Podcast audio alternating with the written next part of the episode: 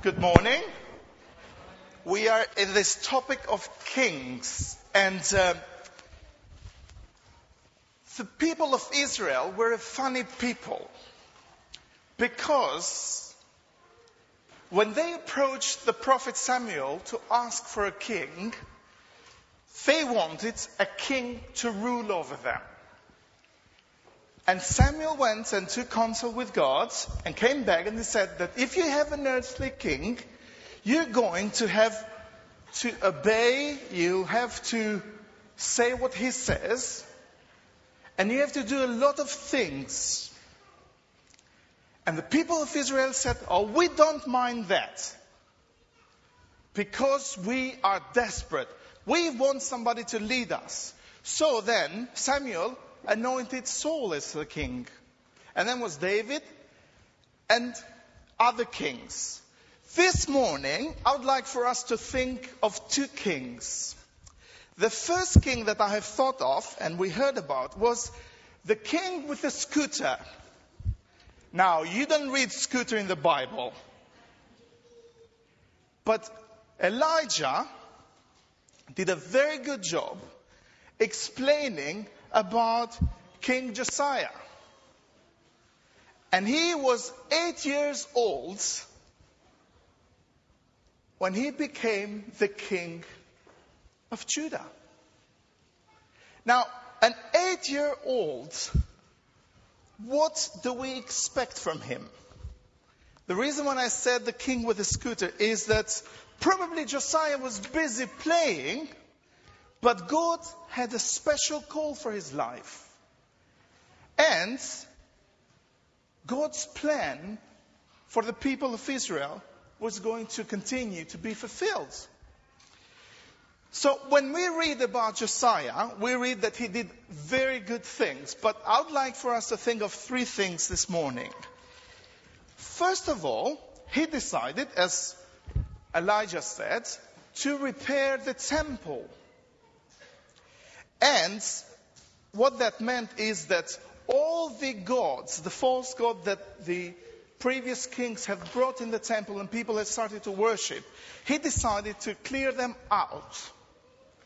And also, while they were clearing out the temple, they found something special. They found a scroll of the Old Testament law.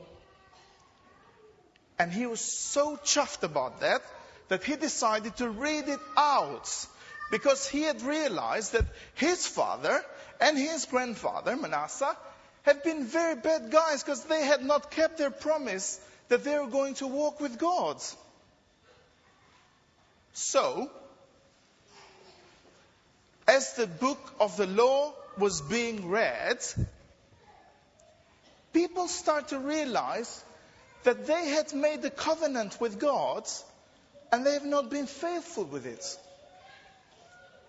So then they had to say sorry to God about that. The other thing that he did is that he observed the Passover. Now, when I said earlier on that Israel was a funny people, I meant it.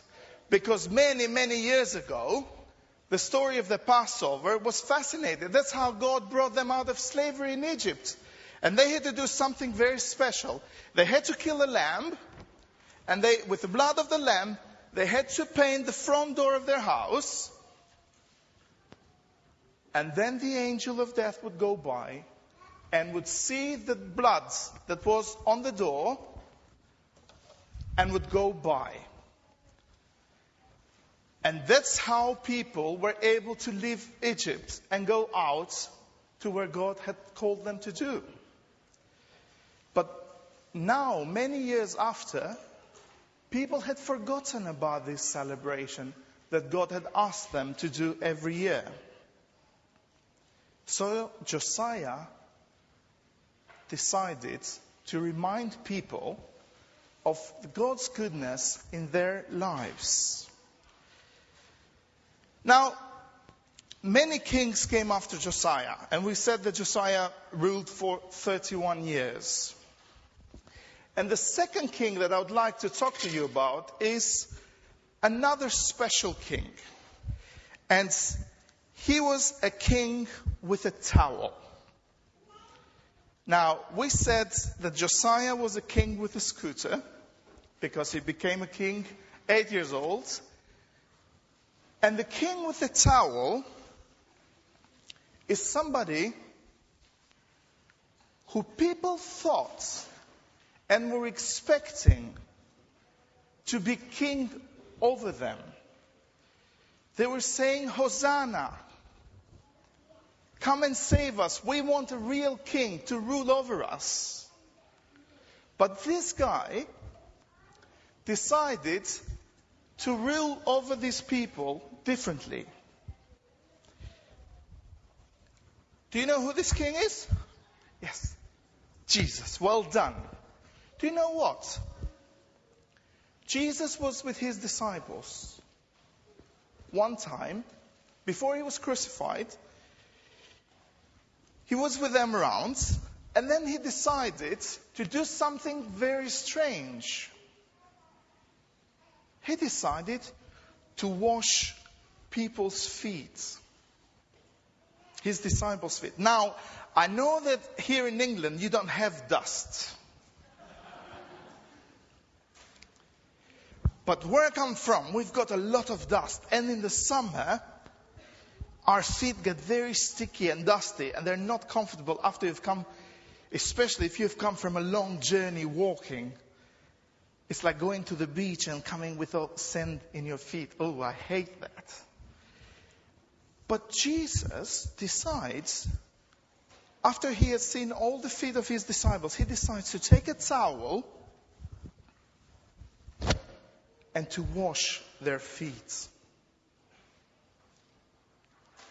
Now, this was strange, because Jesus was the Lord. And how can he wash the feet of Peter? Peter is not going to let him wash his feet. And then Jesus says to him, well, if you're not going to let me wash your feet, then you have nothing to do with me. And Peter says, well, if that's the case, you can wash my feet and my hands then. Because Peter wanted to be with Jesus. So this servant king that Jesus is, did two things. The first thing that he did was that the servant knows not to do. A good servant knows not to do what is the best for him. So we're saying Jesus is the servant king, and he knows not to do what is best for him. Because Jesus knew that after he had washed the disciples' feet, after they had celebrated the Passover, he knew where he was going. He was going to the cross. And even though people wanted for him to come in a different way, yes, they wanted Jesus to be their king. They wanted him to Hosanna, to do, to save them, to be the great Messiah. But Jesus could have done that. But he knew, and he didn't want to do what was best for him. Because he was a servant, Jesus did as a true servant what was best for others. And he decided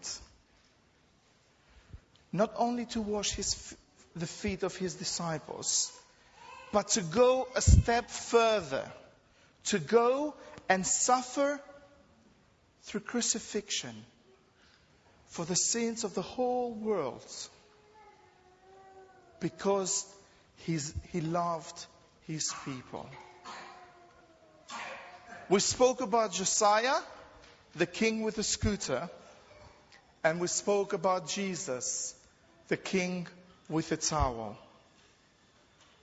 And Jesus wants to serve us today with the gift of his death and resurrection. Are we going to say yes to his service? Are we going to say yes to his towel? Or do we have nothing to do with him? You've been brilliant. Thank you.